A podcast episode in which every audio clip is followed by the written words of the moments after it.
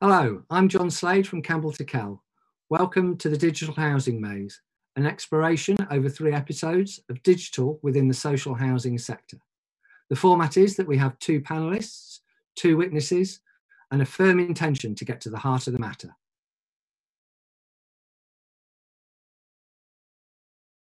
Even before COVID-19 changed all our lives, we'd already seen a massive upswing in interest in digital transformation across the social housing sector. But while the business case writes itself, there are clearly some significant obstacles lurking below the surface, obstructing progress. What are those obstacles and how are we going to eliminate or surmount or circumvent them? In the greatest success stories and in the worst messes, we find really useful lessons about leadership and culture. With the sector discernibly behind other sectors, what can an organisation do to catch up? Joining me to discuss these issues and more Klaus Vogelberg, Chief Architect and Technology Advisor at global accounting software company Sage, who could speak to the challenges of taking an existing business on the never-ending digital journey, and James Tickell, partner at Campbell Tickell, who has spent the last 20 years working with the sector's boards and executive teams to improve their businesses. Klaus, was there a defining moment in Sage's history when digital went from a buzzword to a central pillar within the business? Yeah, the uh, the Sage story really starts with David Goldman, who had a printing works in Newcastle, and who took on a visiting professor under a DTI scheme to do some technology work for him in the early 80s. And in this particular case, it was to do um, a costing and estimating uh, package, which is quite a complex process uh, as anyone in the printing industry will know. So Sage produced this product and started to sell it, and then subsequently produced an accounting product. But the breakthrough really came when Alan Sugar launched the Amstrad PCW, which was the first low cost PC in the UK at about 500 pounds. Within six weeks, Sage had produced a 99 pound accounts package to go onto the Amstrad. It was the beginning of a low cost software revolution in the UK market. And so the business uh, took off. But where David Goldman was outstanding was that he understood customer journeys and design thinking before these terms became part of the business vocabulary. He wasn't hung up uh, about the product per se. So when people asked him and said, Well, how, how do we buy stationery to work with your accounting product? Instead of shrugging his shoulders, he produced invoices and payslips because, of course, he was a printer. And when people said, Well, how do we make this thing work for our business? We started to advise them and significantly charge for the service. In the early 80s, it was highly unusual for software companies to offer such support. It's been, of course, over nine years since Marc Andreessen, co-founder and general partner of venture capital firm Andreessen Horowitz, wrote a famous essay in the Wall Street Journal about why software is eating the world. In 2020, software literally ate the world. Thank you very much. And James, what are the opportunities offered by digital and why have housing organisations been reluctant to start the journey? The opportunities offered by digital are limited really only by the imagination of people thinking about them. The possibilities for uh, the digital transformation of a housing business using artificial intelligence, pattern recognition, voice recognition, face recognition, drones, you know, the whole panoply of of new technology that could be used is is limitless. And it is extraordinary, perhaps, how few housing associations have taken many steps along that road to date. Now, the question then is well, why haven't they? And there's a number of reasons. I think the first one is the existence of legacy systems the way that we've always done these things. And we work with any number of organizations who are operating five, six, or even more legacy systems. They can't really transfer data between them except by using the dreaded Excel spreadsheets. Uh, they have ongoing problems with data integrity that occasionally catch them up and occasionally are just a, a bit of a nuisance. And the sheer upheaval of getting rid of those old systems um, is is daunting for people. And we've seen the same in the airline industry, where some of the airline systems go back to the 70s or 80s, and, and they simply don't want to to replace them because it's just too much trouble. I think there's more to it as well. Um, history is full of transformation projects that have been seen to fail. So nobody wants to be first. Nobody wants to uh, be an early adopter. They want to see other people making a mess of things and learn by their mistakes. And um, finally, um, I think that our industry is not that well served in terms of software. Uh, the, the products available um, are simply not all singing, all dancing integrated systems. They do one particular aspect typically reasonably well, and they don't talk to the other ones. So I think there's a whole range of factors around leadership, around legacy, uh, and around the technology that are holding people back. Thanks. So it's time now to hear from our first witness. Dr. Jo North leads the strategy and development of the Port of Tyne's 2050 Innovation Hub and Open Innovation Programme. Jo North, did your business case represent a game changing moment for Port of Tyne? And if it did, what impelled the board to support it? Our Tyne 2050 strategy, actually, along with the Innovation Hub, um, are game changers. So we have a strategy called Tyne 2050, which is really all about transforming how we do business, and that's part of a bigger picture.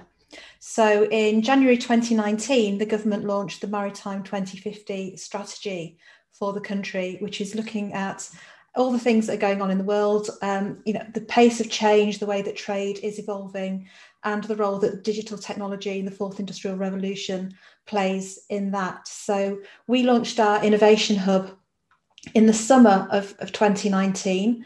Um, it was a government aspiration to have some innovation hubs in maritime in the years ahead. So we went we went first. We were brave.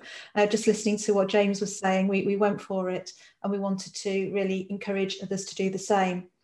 And in terms of, of the business case, you know, the purpose of the Innovation Hub, firstly, it is at Port of Tyne. So our physical home is there. We have a building in those days where we were, you know, allowed to congregate and get together and run various open innovation sprints and other things. Um, but we've it's also a partnership with um, Port of Tyne, PD Ports, Accenture, the Department for Transport, Ubisoft, Nissan, Accenture, and Connected Places Catapult. And it's all about working together to achieve things that on our own would be far more challenging for either party. We are there to really raise the game and help support maritime across the UK. We're also there to uh, really support the region and drive economic growth and prosperity for the Northeast as well. So, you know, the business case is we are a trust port. That means we don't have to um, show, I guess, a return on investment to shareholders in the same way that a private organisation might. Uh, we are there to really make sure that the port is in a, a really good place for the future. Uh, and that's what we're there to do. And of course, there's a business case for not changing, uh, and that's that's not a very strong one. The business case is we need to keep up with the markets that we serve globally um, and in the UK as well. What, what difference did it make that the board uh, was a trust rather than a, um, a for-profit organisation? I think, I mean, it depends on the for profit organisation and their philosophy and their ethos. So there are as many different types of for profit organisation as there are probably different organisations. But the, the difference it makes is that we are really clear about our purpose, which is to um, protect the port, to support the region that we serve, and to drive growth and to be there really as custodians to hand the port on to future generations in a better place than we found it. Well, I'm, I'm interested in the risks here. When, when you started off on this process, how likely did it seem that the whole thing might just fall flat on its face? And I suppose the other question following on from that is yeah. how vulnerable would you be now to organized cybercrime coming in and holding the whole thing to ransom. It all grinds to a halt. So maybe you could say a bit about the risks. Okay. So the risks are obviously offset against the reward, and we do a lot of work to make sure that what we're doing, we think based on the information you know that we have, there's no such thing as a risk-free innovation. You know, innovation by definition uh, in digital means doing things that haven't been done before. They might have been done somewhere else. You can learn from that, but you've never done them right here, right now, um, in this particular way. So we de-risk as much as possible.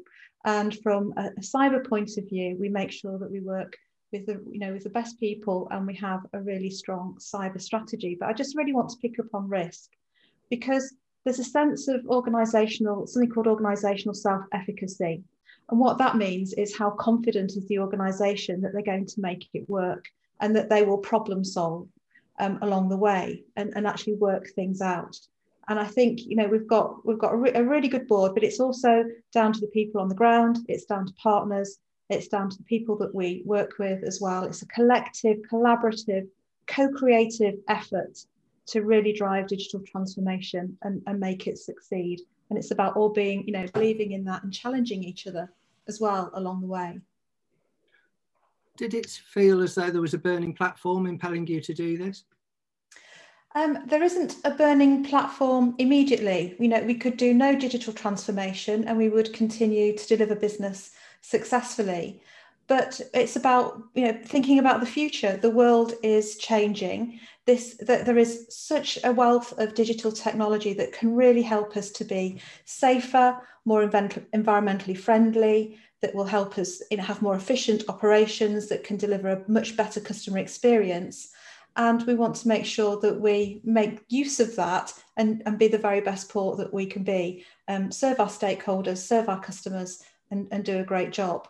So, uh, you know, it's, it's not a burning platform. Having said that, any, if any organization leaves things too long, then of course they'll experience strategic drift and be behind the curve, and then it will be more challenging. Uh, Jo, you've just used this kind of interesting word platform. And so I imagine that as a port had originally sort of a quite transactional product as such.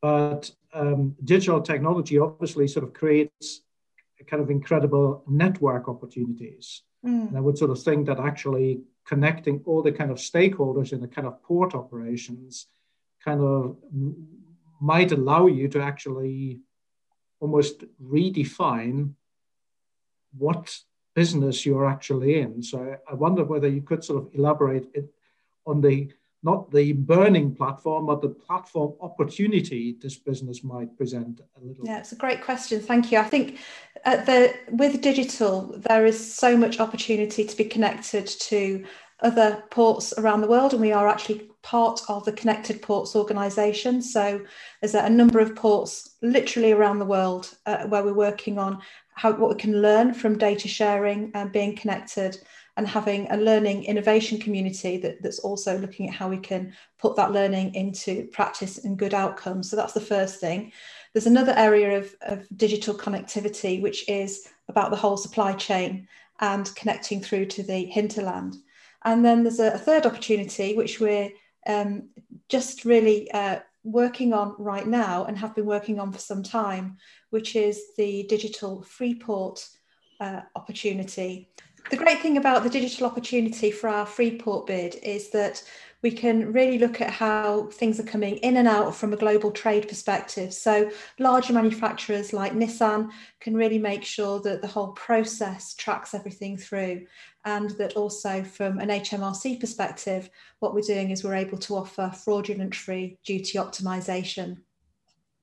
And if you sort of, um, I mean, take this sort of one step further, I mean, one one of the things they sort of say these days that actually, if you take this kind of network platform concept to an extreme, you can end up with a business that actually might be the biz- biggest business in, in space, yet has no no tangible assets of their own. So if, if you think about, for instance, the, the biggest hotel chain in the world, um, that uh, doesn't own any hotels. Uh, same with you with Uber, isn't it? You know exactly. Uh, Airbnb. You know, I'm thinking of Airbnb. Yeah. Yeah.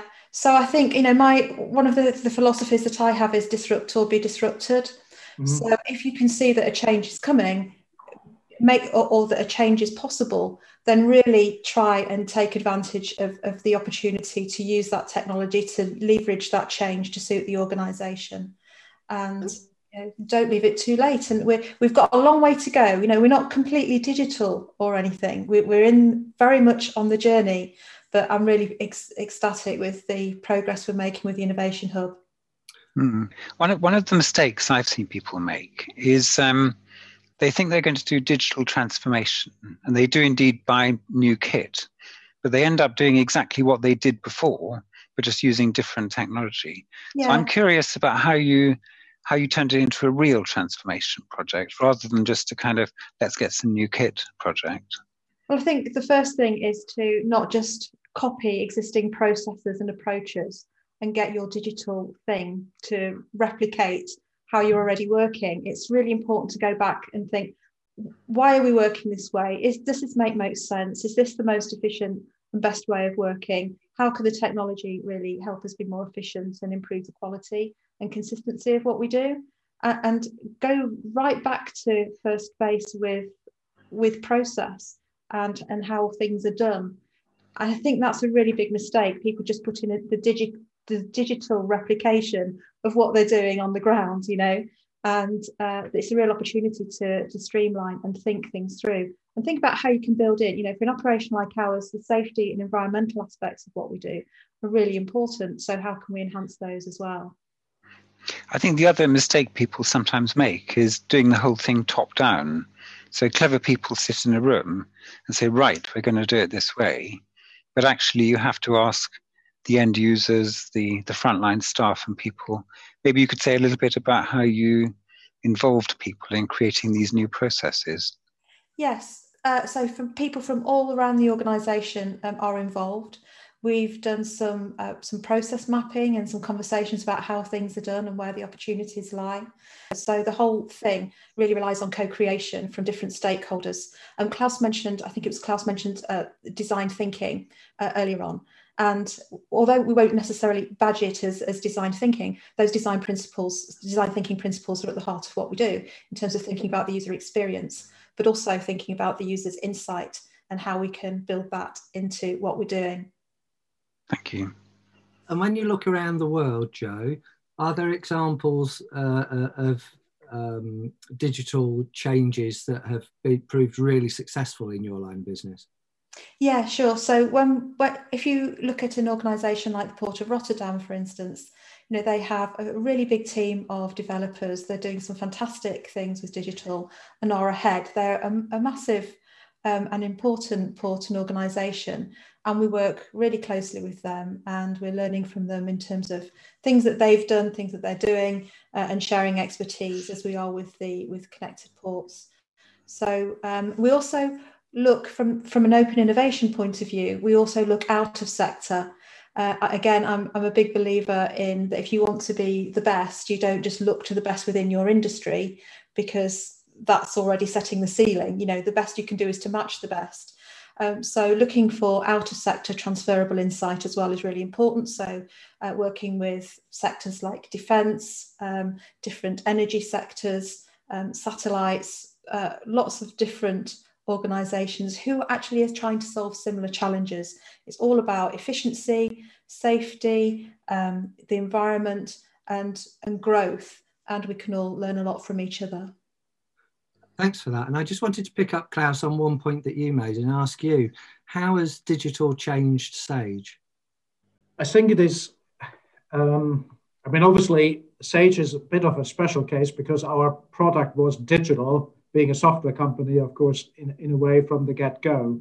But I was what I was trying to sort of um, illustrate earlier on was that digital transformation is more than just having a product and even be it a, a digital product. It really goes to this kind of uh, thinking about the thinking about the outcome you're going to create, you're going to offer, rather than the product you're going to deliver. And I would sort of say, working for Sage, I'm sort of fortunate in the sort of sense that Sage was indeed in the software industry So my, my own business was acquired by Sage, so I have a bit of an external perspective to this uh, as well. But that Sage was quite unique in understanding that it was actually about the outcome. But that, that alone is, of course, not enough because that also needs to a analog customer journey, if you had one, needs to sort of be transformed. Digital, of course, then sort of makes creates disruption, uh, creates new opportunities. So, for instance, the uh, the the point we had touched on with Jo uh, earlier. Uh, platform. Are we a product business really, or are we a platform business? Or are we a bit of both? How do we actually, how do we uh, leverage the collaboration opportunities? Do we need to rethink who our competitors are? When are our competitors now becoming partners? Co-opetition. So those those are sort of all all uh, kind of aspects.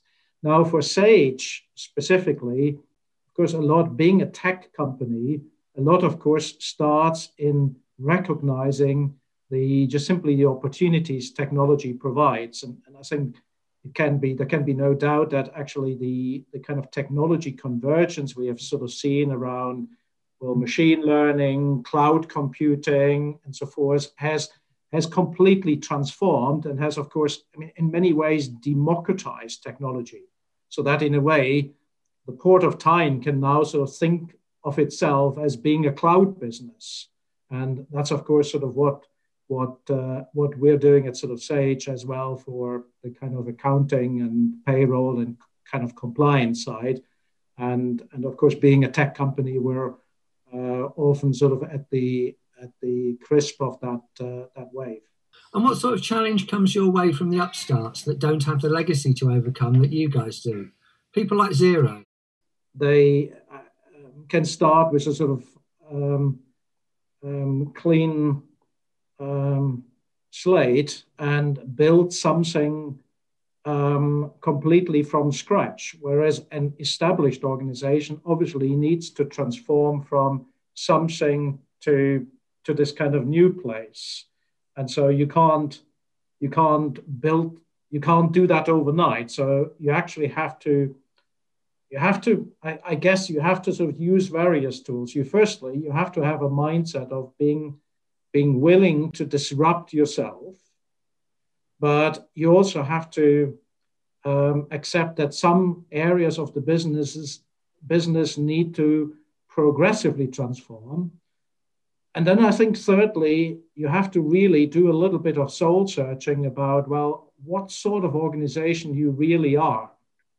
That's why I sort of highlighted this sort of sage was in many ways, you could argue were we ever a product company or were we a service company? And, and had we invented software as a service again before even the technologies uh, for that uh, existed.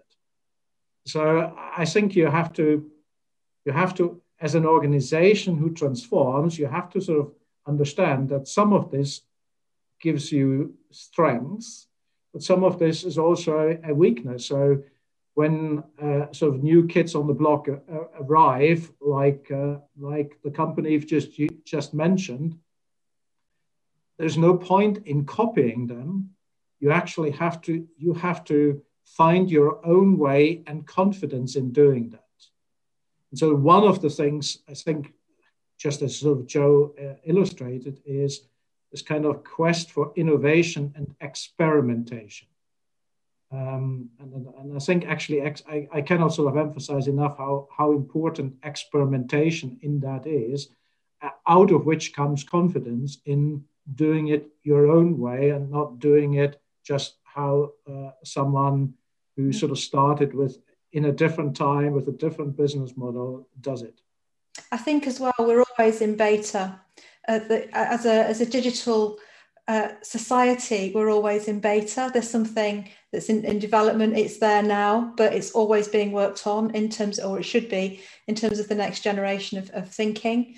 And it's actually getting into that cycle. You know, the days of the the perfect digital solution that takes uh, an eon to develop and perfect are long gone. We've got to test fast, learn fast. I prefer the word learn rather than fail and, and then go again. And it's, I think Klaus is absolutely right. It's about setting up experiments, but where, you know, if that experiment doesn't work, then we can, we, we can deal with that and we know we'll learn from it. The thing, if we don't experiment, is that we don't get any feedback on ideas. We only get feedback on ideas, on innovations by taking action and doing something with them. So experimentation is key. I'd like also to draw out the point about, um, I loved Klaus's point about uh, the outcome. And sometimes we can think about outcome by starting with data and going back even a step further, which is to say, what is it we want to do here? What, what would we love to know that we don't know already? um, what would we like to do more of you know why why are we doing things this way and asking those questions right up front and then getting data into a really good place because without the data basis without great questions without great great data and a clear outcome the whole digital journey becomes so much more challenging.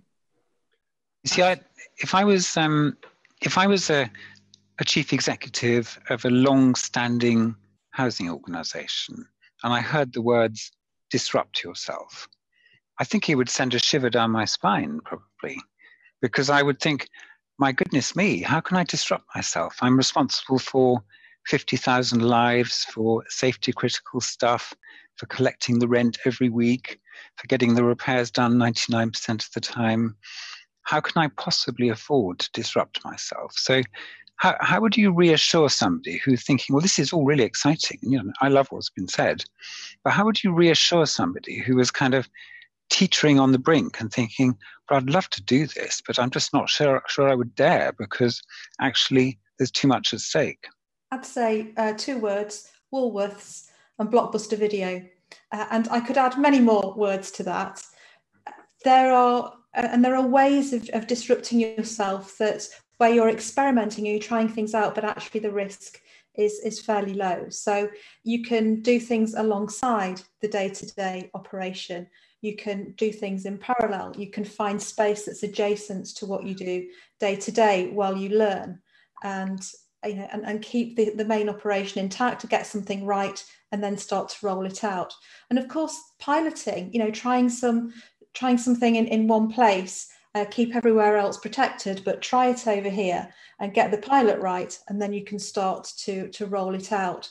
But if you know the, the opportunity is there and if people don't disrupt themselves as leaders and disrupt their own organizations then at some point that disruption is going to happen to you and better to actually decide how you're going to move forward in this new world and, and take those decisions and take those actions than have it imposed and you're having to react um, after the event. Thank you. And now for our second witness.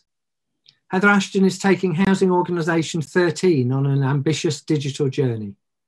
Heather, when I say digital to a lot of clients, they often hear large IT project and have a strong allergic reaction.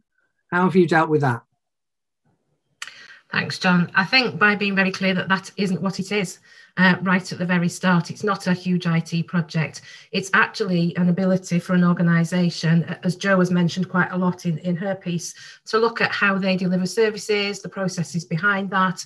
Um, and we actually, the lead for us at 13 on the digital project is the Director of Customer Services because it's done very much from a customer perspective. Yes, IT are there to support it, to deliver the right infrastructure, to offer guidance on you know particular products to use, but it's actually a, a customer services led project. We make sure that um, colleagues are involved throughout it's a real opportunity, um, as Jo was, was saying in her piece, to, to look at those processes, to look at how we can simplify the offer to our customers, uh, make it much easier for them to, to transact with us ultimately. Um, and we look at it as, as kind of the shop front now for 13. Um, so yes, we've got legacy systems sat in the background, but that should not be a, a bother or a worry for our customers. What they want to know is how to do business with us, where to find something, and to do that as easily and as quickly as possible um, over a digital platform if that is how they wish to do it. Um, so, so being very clear, as I say right at the start, that it's not a huge IT project. It's actually about how we look to deliver um, a consistent and excellent service to our customers but through a digital angle and take the opportunity to really review the processes and streamline and automate where we can. And how's it changing the inside of the business as well as the outside? Um, very much because what, what it's doing is um, is making sure that where you streamline a process or you offer more um, information in terms of you know using AI, using bots to to get underneath the data and and, and really analyze and, and look at the areas that, that you need to focus on, then for many of the colleagues in 13, it, it means that their jobs are hopefully more fulfilling, that they have time free then to deal with some of the more complex and vulnerable cases that we have across the organisation, and they're not spending their days just trawling through customer information, um, keeping customers up to date when that can all be done through a self-serve. So it really is is, is freeing up um, time within the organisation to offer uh, a more um, bespoke service to those customers that need it. It's giving the organisation more information to then really understand trends uh, and, and track how, how we are operating.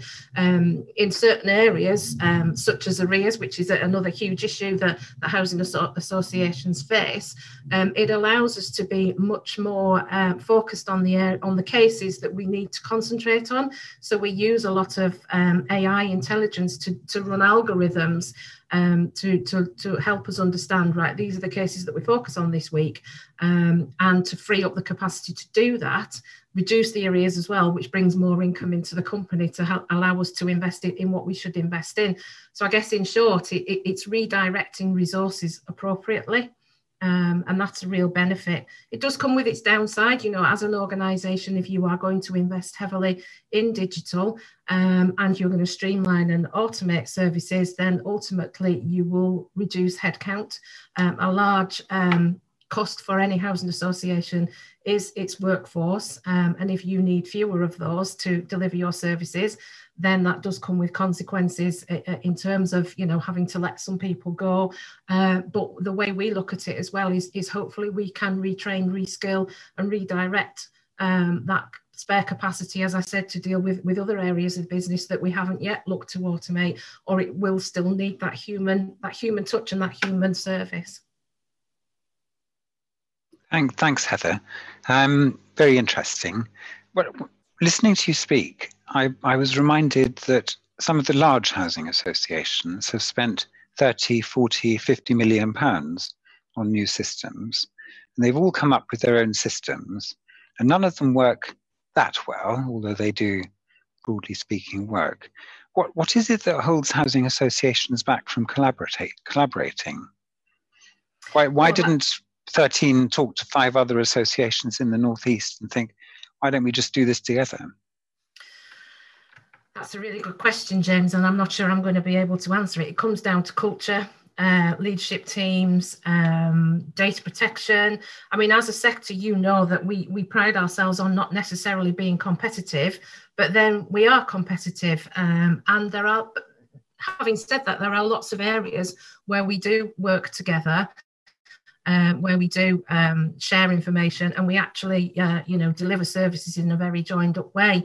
Um, how and why we've not cracked that from a digital perspective, um, I'm not entirely sure. And, it, and as I said, it, it, it probably comes down to culture and willingness across organisations. I mean, I, I can give an example where at, 13 we we did work together with another organization and we actually ended up merging as an organization because we recognized that on the ground we were delivering a lot of services together and our teams were actually working together to deliver those services um, and as a result, because of our geographical operating area, we came together um, to form 13. So, so it does happen. Um, why it's not happened um, from a digital and an IT perspective, um, that's not to say it won't happen in the future. Why it happen, hasn't happened so far, though, I guess, being absolutely honest, I'm, I'm going to put it down to um, culture and um, and potentially, you know, protection of of customer data and an inability to find a way to to share that.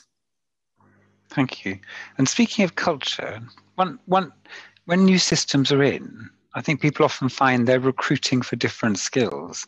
The people coming into the business, it's about attitude and behaviors rather than about the kind of detailed experience of a particular area. Has that kicked in yet with yourselves? I think at 13, we've always had, uh, for a number of years, uh, the approach that we recruit for attitude and, and train for skill, uh, because we find that attitude, you know, that supports our values and beha- behaviours as an organisation is really, really important. Um, and, and I think, again, as an organisation, what we are investing in now, as I, I think I've probably made reference to, is making sure that when we recruit, we recruit. Um, not necessarily actually just recruit, but as we are working with all of our colleagues within the organisation, we are now looking at how um, their skills um, match the current offer and are also looking to the future in terms of what skills we'll need in three, four, five, maybe 10 years' time, and being very clear now as to how we want to work with colleagues within 13 to help them um, refresh their skills, learn their skills, move across the organisation, understand what their talent aspirations, what their career aspirations are, and work with them. And, and, and hopefully, uh, as I said right at the start, offer them a more fulfilling role where a lot of the transactional, dare I say, mundane aspects of a role are automated and, and it actually frees people up um, within the sector to have more fulfilling jobs. I think, James, you'll know that the housing sector. Uh, attracts a certain individual because of the you know the the, the services that we offer um, and that ability to make a difference to someone's life either through the service that you offer you know you're housing them you're, you're giving them some some care and support. So i think it does attract a certain person um, and and i think you know if you have that great value set and you can offer support then with colleagues as you digitize and transform an organization to take those colleagues with you to give them more fulfilling roles i think you know that that that hopefully is is, is a great and worthwhile investment. Thanks. I think there's a i recognize the point about about the type of person who comes to work in the sector but i think that's often we often experience that as when the subject of digital transformation comes up the very first question about it is that your vulnerable customers get left behind. Mm-hmm. And, and so it's almost as though the people who have come to work in the sector, they, their commitment to supporting those vulnerable residents becomes a barrier to digital rather than a way forward into it. And I wonder if you if that rings any bells. It, it does, um, but also I think it's an opportunity um, to, to, to, to, explore as well. I think, you know, historically, what we found at 13 is, is for example, we have a, a quite a large contact team uh, and many of our customers for a number of years, the way that they would come into contact with us was through the contact team. They would ring us and they would be dealt with by the contact team. And they're a great um, set of colleagues that we have within 13 who go out of their way to make sure that they resolve the issue that the customer has at first point of contact that they you know they engage with them during that conversation um, and and sometimes go over and above what they need to do to to make sure that they solve all of the issues and that they're there as that person that friendly voice to speak to at the end of the phone. Maybe you know from a commercial perspective spend too long on that call and are too open and engaging. And you know i think the opportunity there is as, I, as I've said, if you have those colleagues within the organisation who are very skilled, very good at uh, dealing with a lot of problems up front, know the business, know the services, can can can signpost and, and, and, support people, then you know by automating and streamlining and digitizing more of the transactional side of the business, what that then does is is free those colleagues up to, to do exactly that. I mean, we've looked more recently at um, one of the performance indicators in 13 was to make sure that we answered all calls within 30 seconds. Now, we know with performance indicators, they often drive the wrong performance. And what we've recognized is that for, for those where we are able to allow more time to, to have a conversation with a customer, um, then what that is doing is driving up customer satisfaction because they are getting a better service but we're also freeing up capacity because we're putting more things through self-service. So simple things to look at like you know paying your rent booking a repair. We now do the whole letting process online. We're about to move the antisocial behaviour process um, through to a digital online service. Uh, and what that does is is actually free up capacity for colleagues to deal as i've said with those more vulnerable um, customers and, and to offer that time to support them. And if i think just about the the antisocial behaviour behaviour offer that we're now putting online, it allows people um, hopefully to report very sensitive, confidential issues as and when they happen 24 7 and to know that, you know, even if it's just an, an AI response to start off with, then they are being listened to and their, and their case is, is being recorded and then we can have a conversation with them the next day. Thanks. Jo think as well, and it builds on what Heather was saying about antisocial behaviour, is that technology can actually help with accessibility and inclusion uh, through, for instance, you know, voice activation uh, through a device like an Alexa or another brand can, can really help people get in contact with, with housing. And, and thinking about the functionality of something like what an, an Apple Watch can do right now in terms of measuring you know oxygen levels and hearts and, and so on there is so much possibility through uh, technology to really um, help vulnerable customers. And I, so I think it's it's not just about you know the negatives of technology and vulnerability there are some great opportunities to be creative with it as well.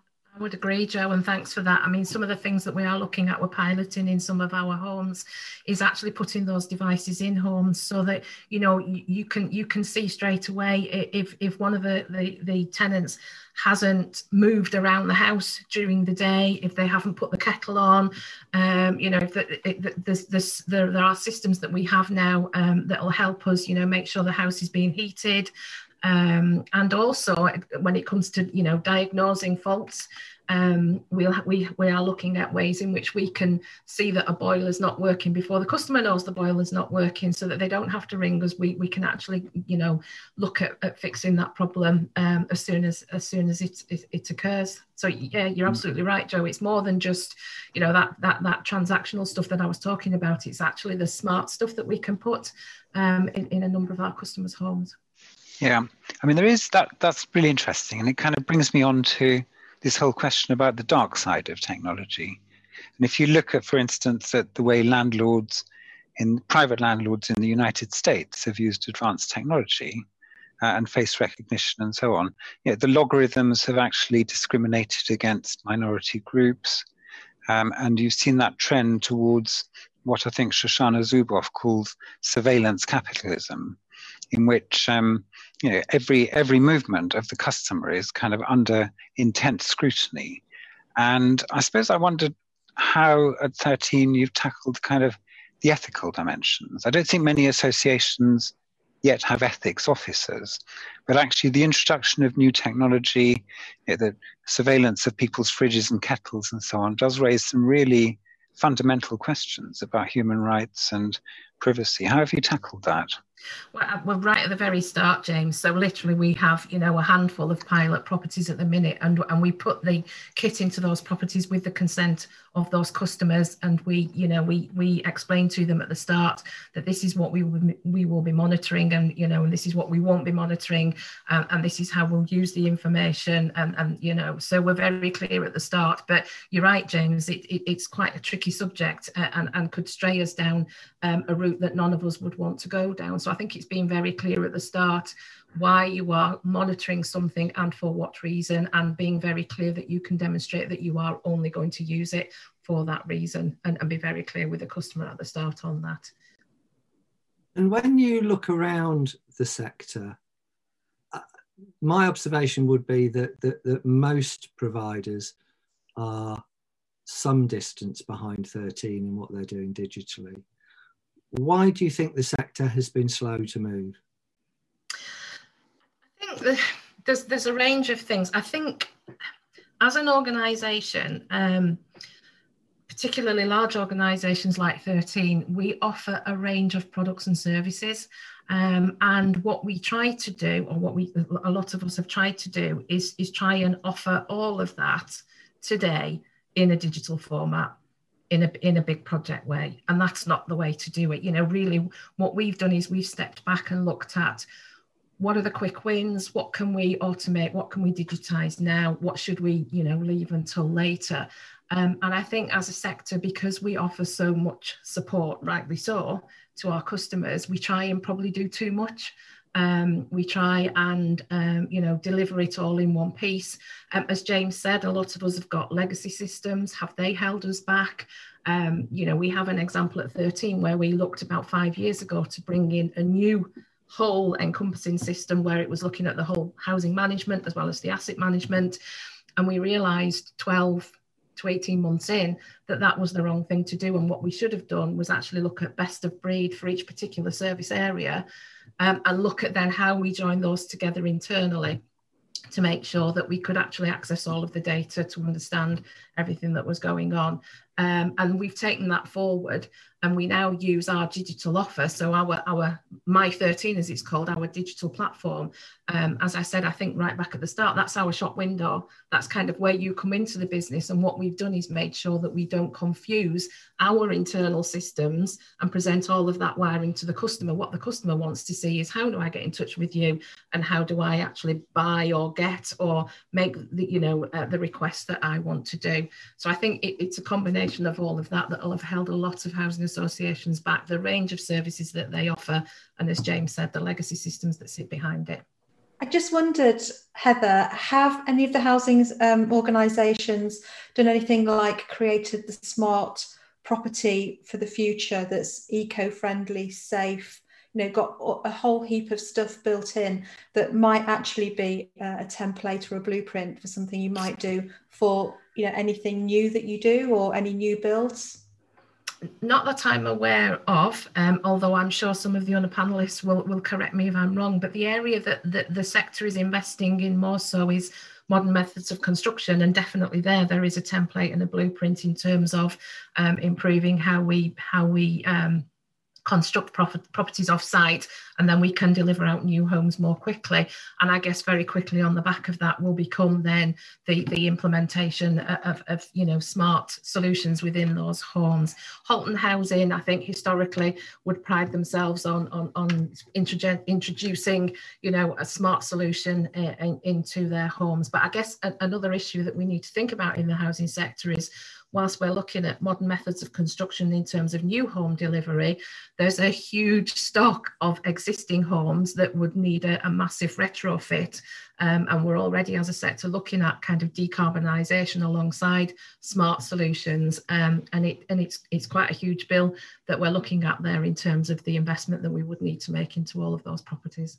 Yeah, I just think a blueprint for uh, a retrofit for you know the home of, of the near future that incorporates all the construction methods and digital would be absolutely awesome and, and really be a multiplier effect for all the construction innovations that you that you're putting in place in the sector. Yeah, I couldn't agree more, Jo.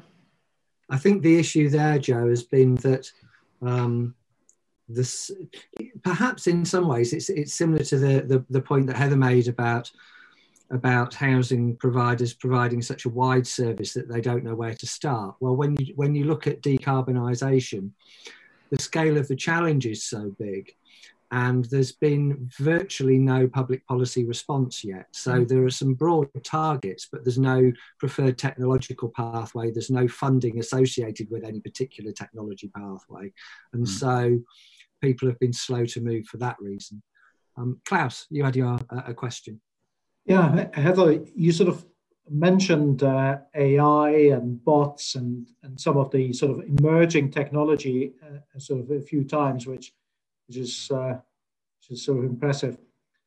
I wondered when sort of when people sort of articulate a vision for the future, there's sort of two broadly sort of two schools of thought. One is um, AI augmented human work, or human augmented AI work, i.e., who supports what or whom. And so I wondered what side of the argument you stand and why.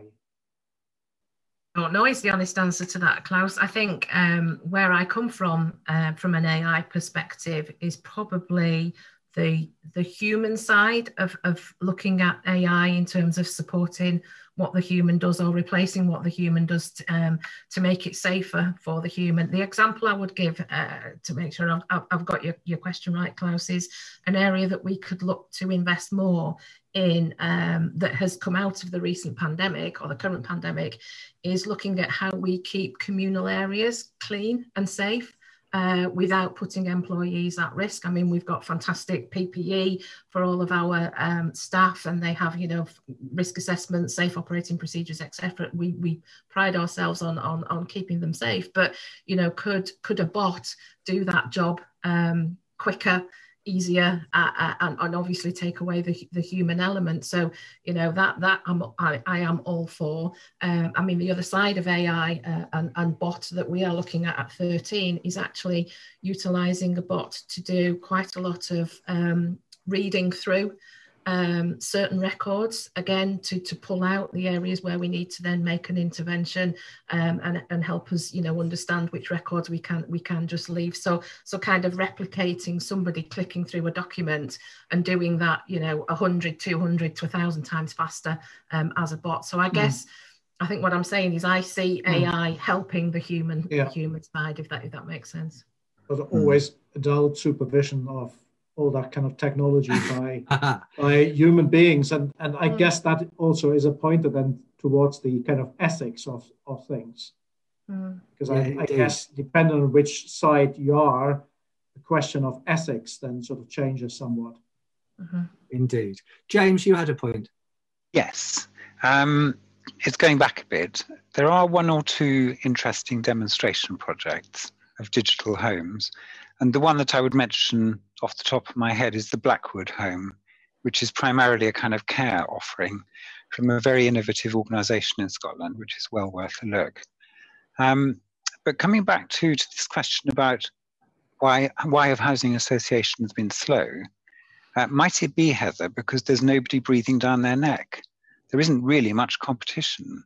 There aren't any upstarts worth mentioning. So the kind of that that competitive pressure that we've heard about that applied to Sage, say, um, maybe just doesn't apply to housing associations because it's actually quite jammy. There's nobody out there giving them a hard time I would disagree with that to a degree, James. Um, in terms of you know your comment that that we've got it quite jammy, um, and I, where I would uh, say that there is pressure on us is to um, improve our performance, um, to to be very very clear that we are delivering value for money, that we are utilising our assets wisely, um, so that performance around you know increased supply into the sector, uh, making sure that you know our customers have low cost homes to heat.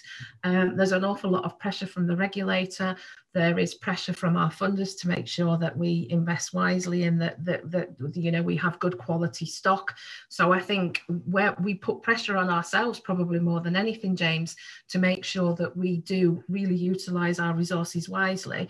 And if we can free up capacity by use of uh, ai bot digital whatever to mean that we have more capacity to then invest further uh, and as i've said you know do the retrofit we've got a huge challenge ahead of us now in the sector. You know, we've talked about Grenfell um, in terms of building safety. So we've got building safety to deliver. We need to look at carbon neutral, which is a huge retrofit program. There's, you know, there's a housing need in terms of delivering more more homes.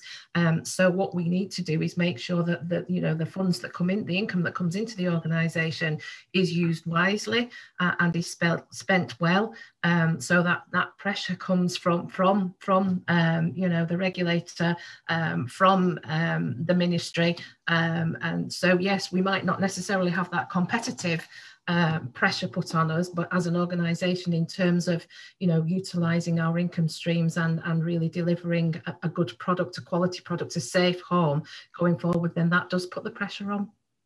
Thank you. Thanks. So to finish, we'll go around the panel and the witnesses and answer this question.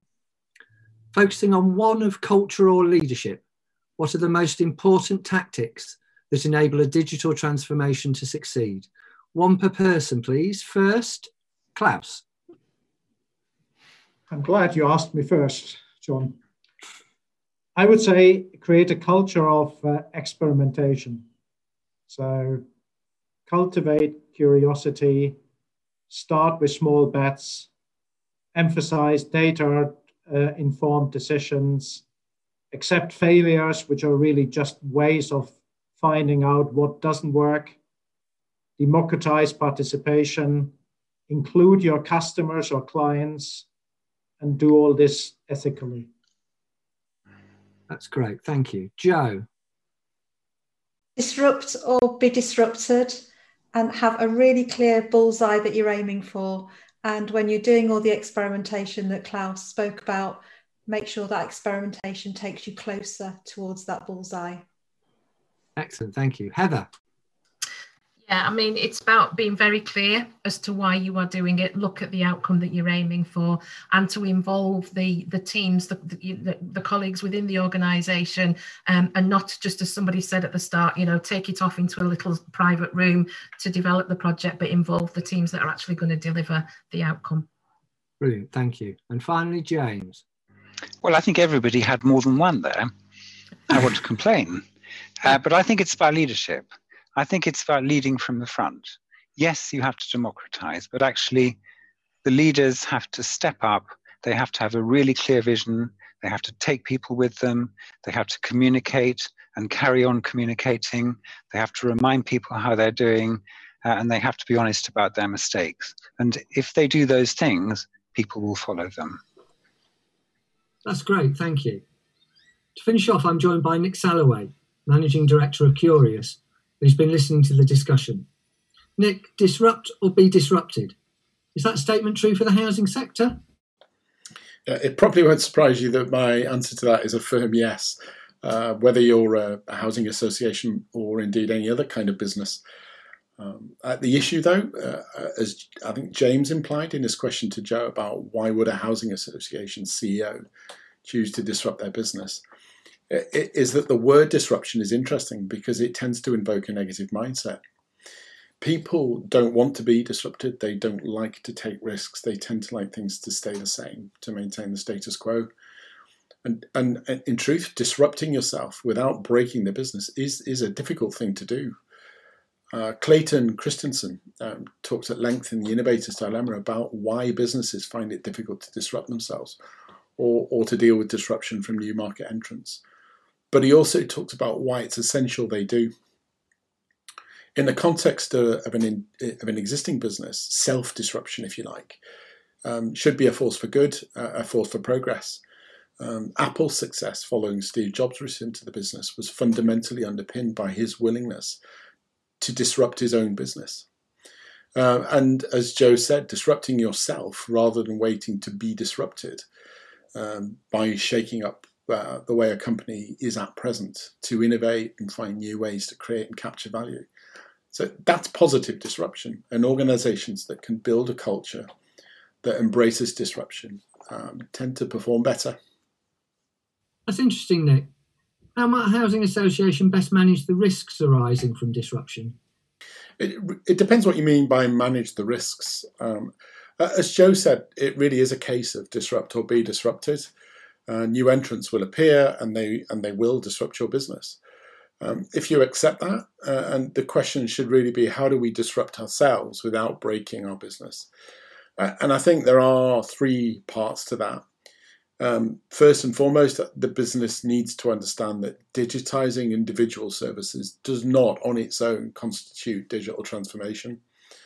Um, digital transformation is a fundamental root and branch rethink of the business's operating model, with the power of technology being applied to every aspect of the organization.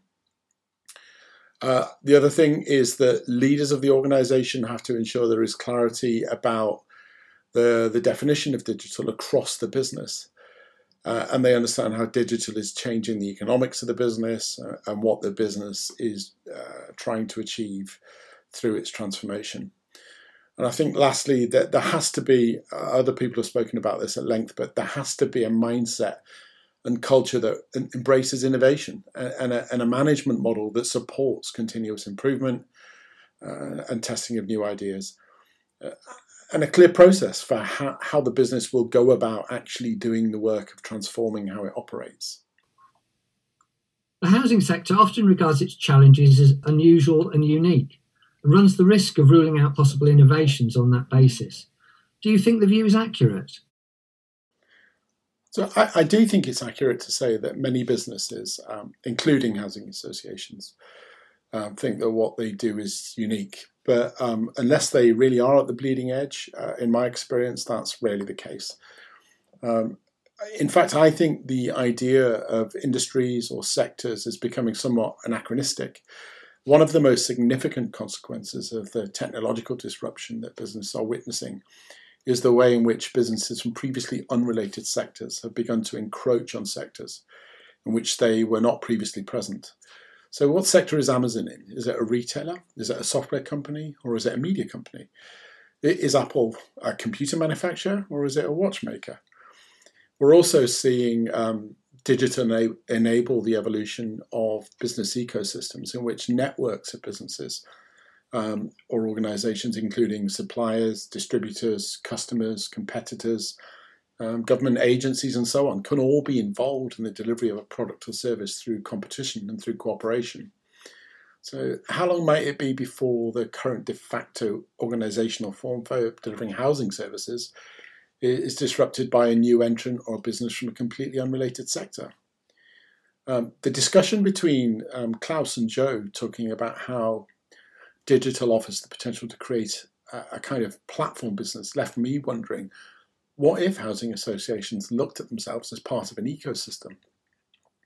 How might they cooperate with other ecosystem players, for example, utility companies or healthcare providers, employers or educational institutions, to create an integrated value chain that, that both supports but also transcends their primary mission of providing affordable homes to the less well off? Um, you know, how would how would such a viewpoint disrupt and transform the housing association's business and operating models? How might that drive down the cost to serve so they can focus more resources on doing um, the harder work of supporting vulnerable people that think Stephanie Goad and Louise Hunter debated in episode one? You know, if you think about a housing association as one of many ecosystem players, you start to ask some really interesting questions about the role of a housing association in a customer's life. Uh, and the questions about the nature and approach to digital transformation become less about um, what's the best way to digitize individual services to drive incremental performance gains, and much more about fundamental reform of the nature of the organization and, and how it ultimately uses technology to create multiple sources of um, cultural, commercial, and social value. So, so I think um, the housing associations that are able to disrupt themselves and think in these terms, uh, it, it's those housing associations that will uh, ultimately create something which has the potential to be genuinely and truly unique. That's great. Thanks, Nick. It only remains for me to thank our four panelists and Nick from Curious and to remind you that episode three covers the problems of big bang procurements and what commercial organisations are doing to reap the digital dividend. You will be able to download episode three from the 15th of Feb when we hope you will join us. Until then, goodbye.